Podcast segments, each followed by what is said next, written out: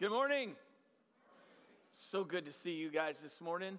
I was praying uh, earlier this week on Monday morning and just going through a, a, a, a route that I normally walk on, on, occasion.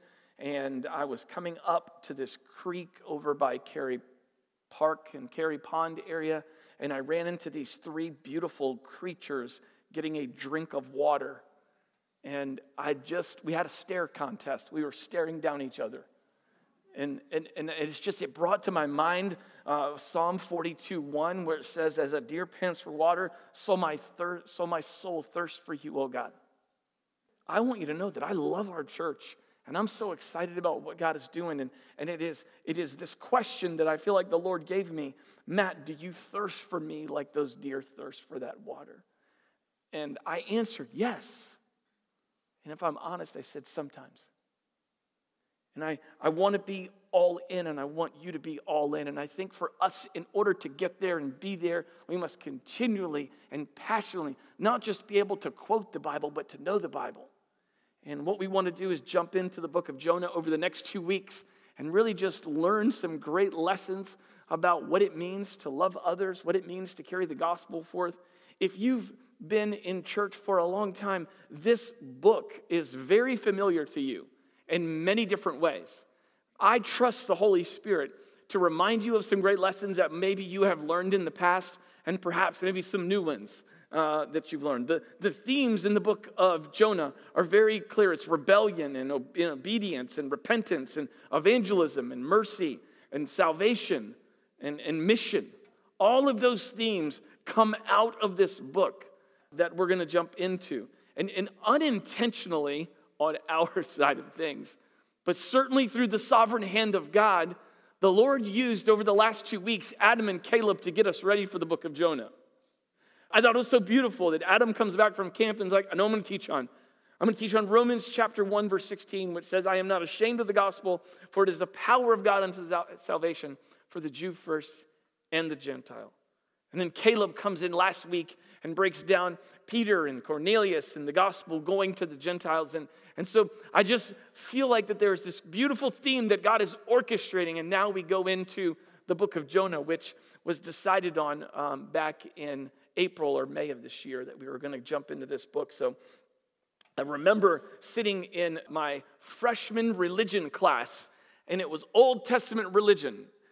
And here we are sitting in the class, and I am just soaking everything up. I had come from Connecticut, and I was sitting in this classroom in Boiling Springs, North Carolina.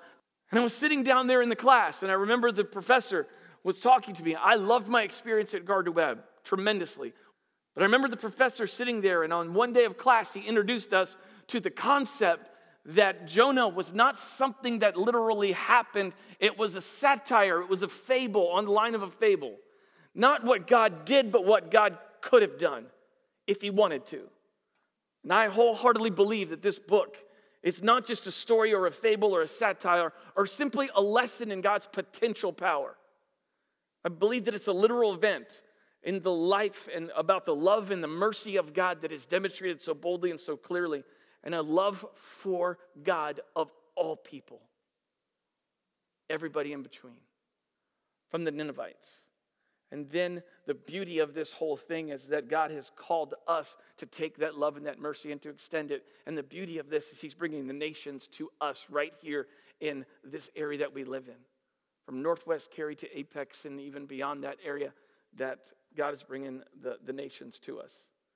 And so Jonah was one of only four writing prophets that Jesus himself mentioned in the text. Um, uh, other prophets, Isaiah, Daniel, Zechariah, were the three others that make mention of the book of Jonah and make mention of Jonah himself. But, but Jonah received even more mention because Jesus even referenced him going down um, uh, three days and three nights in the tomb, also like Jonah was in the whale in Matthew 12, 39 through 41. Let's jump into verse 1 right now. Now, the word of the Lord came to Jonah, the son of Amittai, saying, Arise, go to Nineveh the great city and call out against it, for their evil has come up before me. Verse 3. I want to make sure you understand that there are many verses in the Bible that talk about but God, but God, but God. When God intervenes, here is a distinction right now that we should not miss. Here is God, here is God, here is God. And then this is what Jonah and how he responds. But Jonah. Introducing his rebellion. But Jonah rose to flee to Tarshish from the presence of the Lord. He went down to Joppa, found a ship going to Tarshish. So he paid the fare, he went down into it to go to them, to Tarshish, away from the presence of the Lord.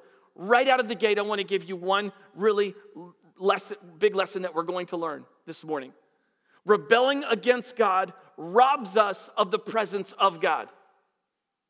Rebelling against God robs ourselves, it robs us of the presence of God in our life. To where that relationship is cloudy, is unclear, is confusing, it is weary, it is not joyful the way the Lord has said it could be and can be. So, those but Jonah moments, you could put yourself in there when God says do this and we do something else. All of us can identify with that. Most of us would sit there and say, I want to know God better. I want to live for Him.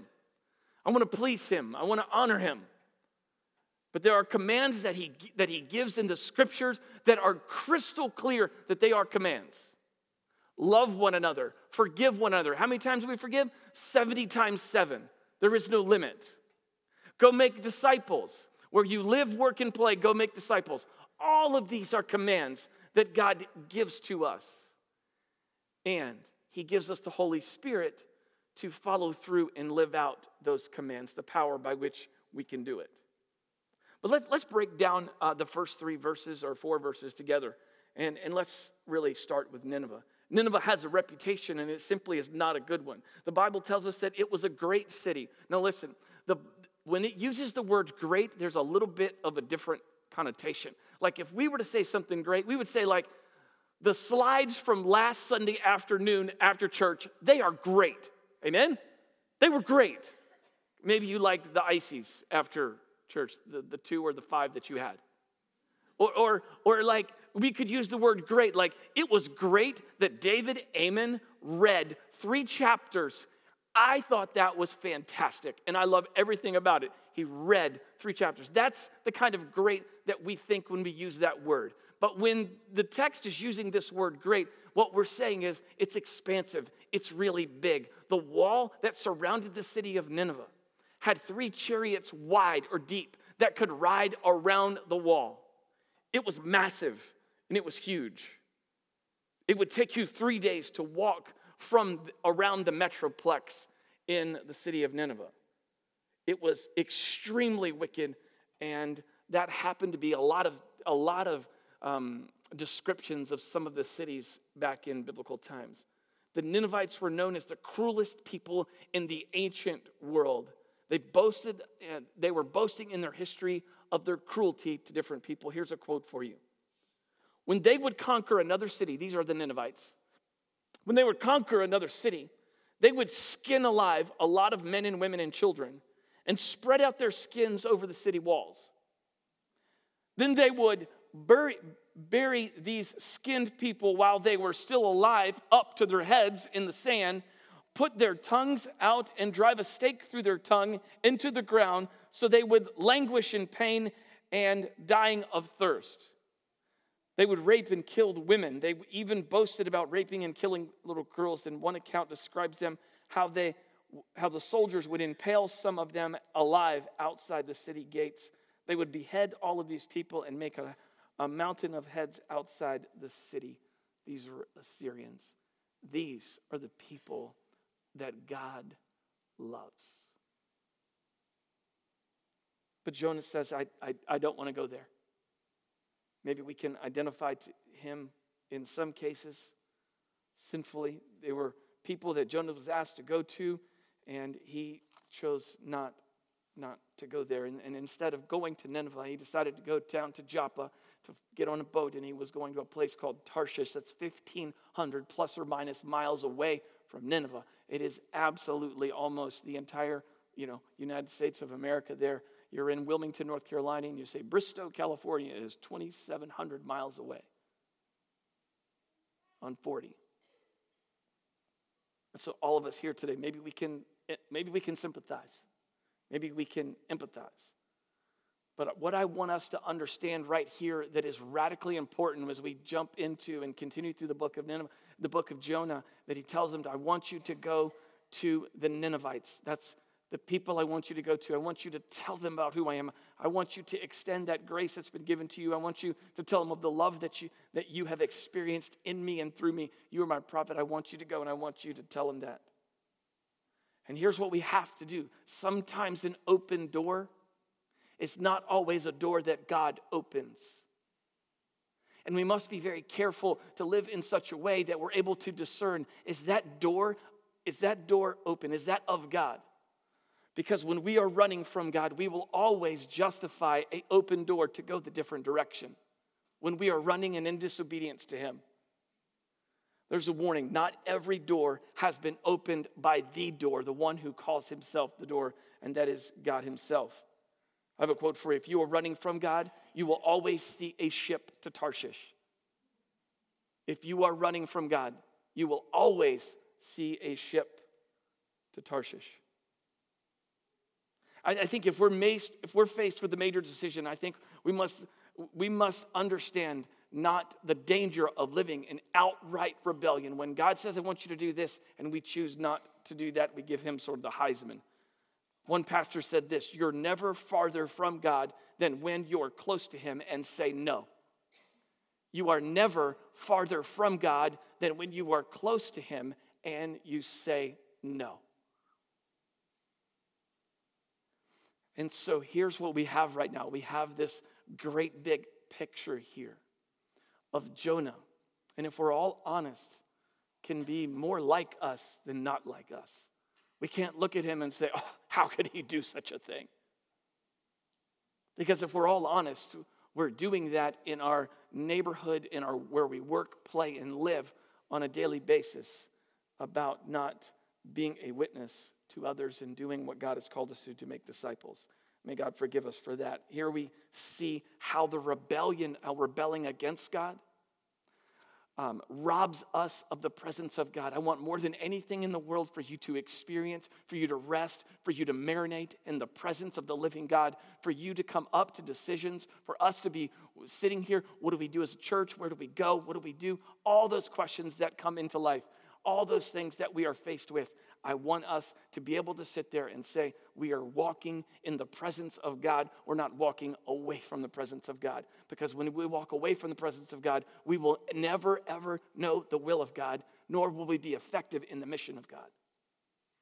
And that is dangerous for us as individuals, and it's dangerous for us as a church. Let's look at what happens when, they re- when he rebels against God what takes place. You know the story. Verse 4 here is the but God moment. But the Lord hurled a great wind upon the sea, and there was a mighty tempest on the sea, so that the ship threatened to break up. It is paramount for us to see in this situation of rebellion that the Lord caused this storm to happen. There are things that happen to you and I in our life. There are sicknesses, there's confusion that are not necessarily, they're not as a result of individual sin and rebellion. I'm 12 years old and I, be, I become diabetic. Okay? My wife's 45 years old and she gets cancer. Praise God, she's a cancer survivor, and I'm just to declare that right now, okay? Amen to that. And so there are certain things that happen our way because we live in a fallen world. We live in the midst of two gardens. There's those things that take place. But in regards to rebelling against God, this is what God has done. I'm causing this storm to come to your life, not to pay you back, but to bring you back. And that's why I'm bringing it in your life. That's why He's hurling it to your face to bring you back, bring us back. This situation, God hurled a storm His way maybe you're sitting here today and you're sitting here going, Matt, I am absolutely miserable in my walk with God. And I would ask you a question What are you saying no to? Or what are you running from? Is there anything in your life that you are running from? And then I would ask you to acknowledge, but not just acknowledge, but to repent. And we can do that because He's faithful and just to forgive us and cleanse us from all unrighteousness. At the end of the day, let me just make this declaration. Whether we are in distress because of an individual sin or whether we are in distress because of we live in the middle of the garden, I want you to know that God can use all of this for his good and his glory because that is the declaration and that is the promise of Philippians chapter 1 verse 6 that he who began a good work in you will see it through to the day of completion. It's a promise to the church, it's a promise to us as individuals. The lie of Satan today is that God doesn't care about us. That you don't matter. And sometimes we receive his silence as abandonment. Here's what we must see here whether it's rebellion or whether it's just silence. God is there to use these situations to let us know who He is, not to pay us back, but to bring us back. We see in the text that God is loving and merciful because here's what takes place. It is Jonah. Listen, this is so so so critical to me. I didn't see this when I was going through it again. Um, here's what's going on. Jonah is rebelling against God. And God doesn't just throw up his hands and say, oh, no. In verse, in verse 4, it says, But God hurled a great storm at him. Let me tell you something. That is a massive declaration, not of the judgment of God, but of the grace of God. He's coming after us, He's pursuing us. He desires to have a relationship with all of us. He desires for us to rest and marinate in His presence because when we walk away from His presence, we walk away from really knowing who He is, experiencing who He is, being a part of the will of God, knowing the will of God, and participating in the great mission of God. Verse 5, let's take a look at verse 5. Then the mariners were afraid, and each cried out to his God, and they hurled the cargo that was in the ship to, of the sea to lighten it. Now, the pagan mariners, not from Seattle, thank you, all got together and started to call out their God. So here, here we are. We have, these, we have these mariners. Listen, this is what they do for a living. They're in a boat, they're, they're, they're seamen, they live on a ship. This, this storm is coming, and it's nothing like they've ever seen before. So here are these pagan polytheistic individuals saying, okay, call on your God, call on your God, call on your God. Let's call on somebody and hope to goodness that somebody's going to answer. And nothing happens, so they start throwing the cargo over overboard. Verse 6 it says, But Jonah had gone down into the inner part of the ship and had laid down and was fast asleep. Now, if you take a look at 1 through 6, it says a couple of times. Listen to me, I'm, gonna, I'm just going to read it again. He went down to Joppa, he went down into the ship. He gone down into the inner part of the ship. He had laid down. When the scripture uses this word down, it is a absolute um, biblical significance that what was taking place was that Jonah was on a spiritual collapse. He was absolutely crashing. There's so many things in our life that begin with a simple, I'm not going to go that way. No, I'm not going to watch this. Or, yes, I am going to watch this. And so the magazine at 14 or the site viewed at 15 turns into an addiction at 40. I'm pausing purposefully on that statement because it is incredibly dangerous to those little things that like, no, I'm not, no, I'm not, or yes, I am. Whether it's no or yes, but here's the deal. Here's the deal.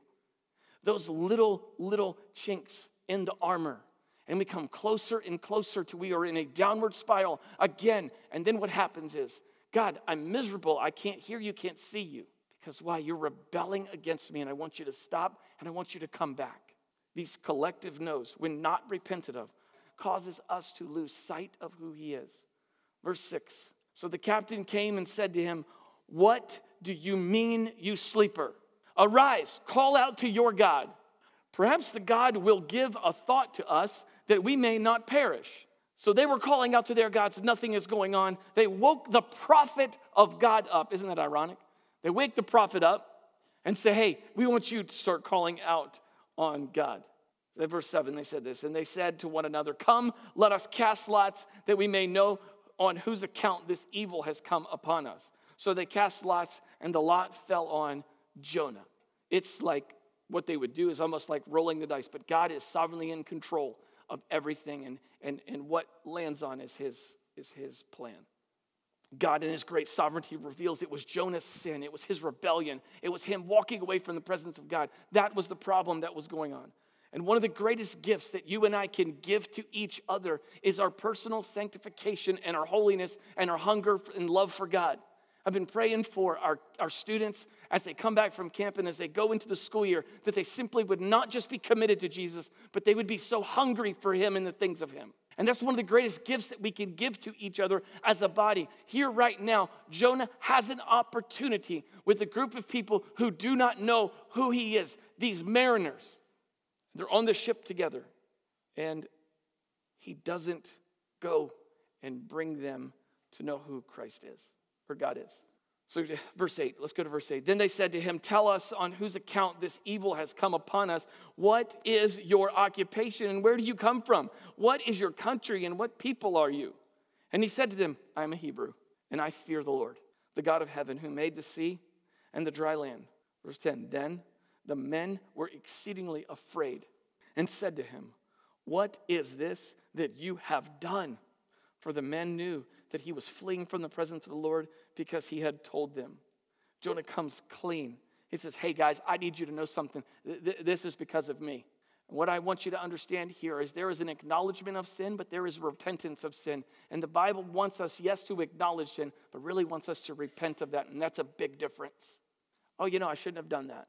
No, God, I have sinned before you, and I'm asking you to forgive me.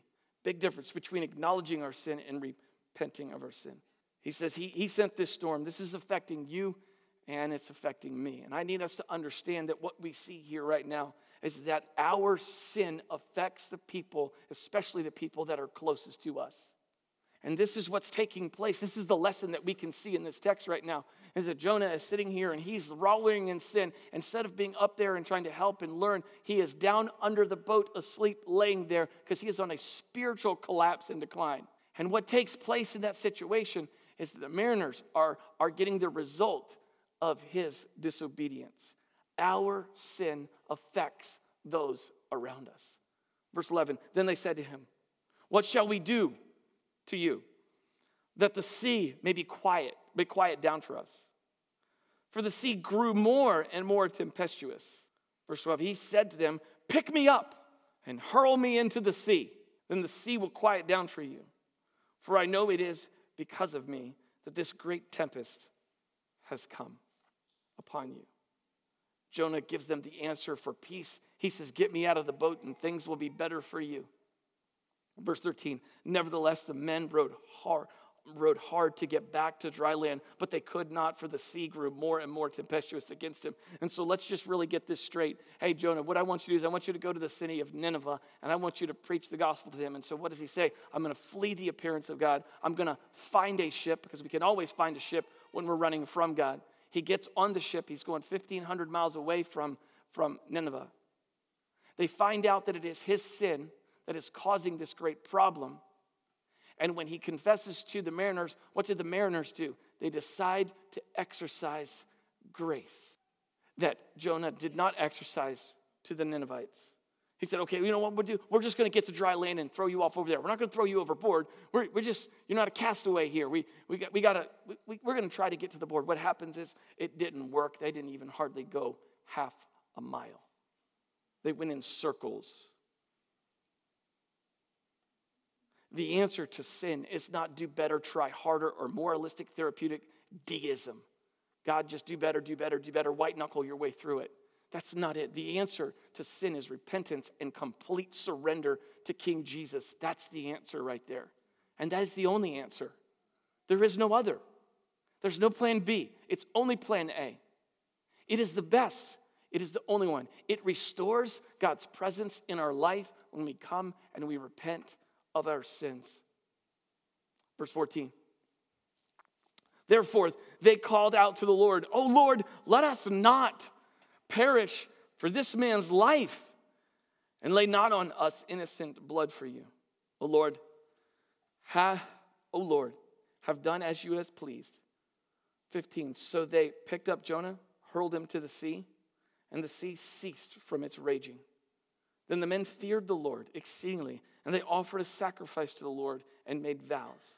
The mariners called out to the one true God of the universe. They prayed to him and they sacrificed to him. Verse 17. And the Lord appointed a great fish to swallow up Jonah. And Jonah was in the belly of the fish for three days and three nights. So Jonah is thinking, all right, I, am out of trouble right now. Okay, they're out of trouble. I made a mistake. Let me just pay for it with my life. Throw me overboard, and it's all over. And the great, miraculous God that we serve sends a fish to rescue him. And many scholars, and many theologians, and many professors all over the world, like mine in college, declared that this is just, just it's, it's what God could have done. No, it's what God could have done because that's God. Everybody could sit there and say that that's miraculous. Yes, it's miraculous because that is the definition of who we serve. It is miraculous that he sw- got Jonah out of the water. It's miraculous that he, being an innocent man, he without sin would go to a cross, get beaten, get mocked, get nailed to a cross, come off that cross, go into a grave, and three days later he would come out. That is miraculous. That is God. That is who we serve. And so, as we take a look at our own rebellion, as it screams to us, it screams to us that this rebellion that we all have experienced in some way, shape, and form, it robs us of the presence of God in our lives. And so, there's really four lessons that summarize chapter one. Four lessons that sort of summarize this chapter. Rebelling against God robs us of the presence of God in our lives. Number two, our sin affects those around us. I was in high school, um, and I, like I grew up in Connecticut. Um, I had come back from Lakeside Christian Camp, and like a lot of folks, man, I was just so excited. I had the, the camp was so profound in my life, and I came back to my house, 80 Jocks Lane, South Windsor, Connecticut, hanging out at the house. We had a swimming pool and a basketball goal in the back. It was suburban life times 100, and it was just so much fun. And I remember coming back and sitting in my room, and my buddy Joe Alicki had come over to my house right after I'd gotten back. And, you know, made all those declarations I'm going to share, and I'm going to share, I'm going to tell, and I'm going to tell. And Joe, Joe hangs out. We were up in my room. He looks at it, and he sees my Bible that's laying on my nightstand. I remember this like it was yesterday. He said, What's that? I said, It's a Bible. He said, Do you read it? I said, yeah, sometimes. Let's go out and play basketball. Never said a word, ever. I'm going to say something right now that haunts me right there. I mean, that's, you know, he went on to make some bad decisions in life, and that just haunts me. I, I like it was yesterday. Our sin affects those around us. Those around us. Number three, the storms are not meant to pay us back, but to bring us back. We serve a Savior who is walking on water, who can walk on water. And those storms that come to us, whether or not they're because of the living in the middle of the garden or it's because of our own rebellion, those storms right there are meant to bring us back to the presence of God, where we can know the will of God, where we can know Him Himself, where we can understand the mission, and we can live and serve Him all of our days, which is why we are here. Why we are here. That's why we're here. And then the last thing I want us to see is that you can be sitting in here right now and maybe you are rebelling Maybe the rebellion that you have right now in your life is a rebellion because God is saying, I want you to do this in your marriage. I want you to love your wife this way. I want you to hold her up this way. I want you to take, I want you to talk to your spouse this way. Maybe right now there is great rebellion in refusing to have the marriage that you can have by the grace and the power of Jesus Himself. And your rebellion is saying, I don't want to do the hard work. And I would sit there and say that our sin is great, but our God is greater. And I would declare to you right now that if you were sitting and marinating in rebellion against God, for you to acknowledge it, but take it further than that and repent of it. And look to the God of creation who has his arms wide open and says, You are forgiven. Because you are forgiven, the reason he can say that is because he's the one who declared it is finished. All the debt has been paid. Our sin is great, but God, you are greater. And now you're sitting here going, that was a long time to get through chapter one. We have chapter two to do. Yes, we do. And here's what we're going to do right now. Chapter two in the book of Jonah is a prayer of Jonah being in the belly of the whale, the fish, the great fish. He's, he's, he's in the way and he starts to pray. And so, what I've done right now to be able to teach this to us is I have written a prayer that I want to pray over our church in order as a unique way to teach this to us this morning. Jonah is in the fish. And so, what I would love for us to do is I would love to just be able to pray over you as our congregation, as a family, and being able to just lead us in a prayer that comes from uh, Jonah chapter 2. At the very end, there's going to be a verse on the screen of the prayer, and we are going to read that verse together in unison. The verse will be on the, on the screen. It is actually chapter 9. And so I would love for you just to bow your heads and close your eyes as I just pray over us right now as we have our time together. Dear God, we see that Jonah called on you in distress. We recognize that he was in distress because rebelling against you. We as a church recognize that we rob ourselves of your presence when we rebel against you. So, Lord, hear us today like you heard and answered Jonah as he sat in the belly of that great fish. We call out to you today. Some of us are weary, some of us are in pain some confused about you and life. The cause for this, in some cases, is because of outright rebellion, and in some cases, because of the result of living in a fallen world. In each situation, the, wa- the rough waters have been tough and lonely and hard. At times, it feels like you don't care and have abandoned us. Lord, your silence has been deafening. Whatever the cause of the distress, Lord, we come to you and we recognize that we recognize you and thank you for hearing us today like you heard Jonah. We ask you for lessons to be learned and for deliverance to be granted. If healing is needed, may you heal today, right now in this place. If rebellion is the case, may you boldly do whatever it takes to bring us back. And whatever we have said no to that we should have said yes, may you do whatever it takes to bring us back. Your word is full of commands to us as disciples. We ask for your forgiveness where we as a church have not forgiven like you tell us to, where we have become apathetic towards our marriages, our church, and the mission you have placed us here to accomplish.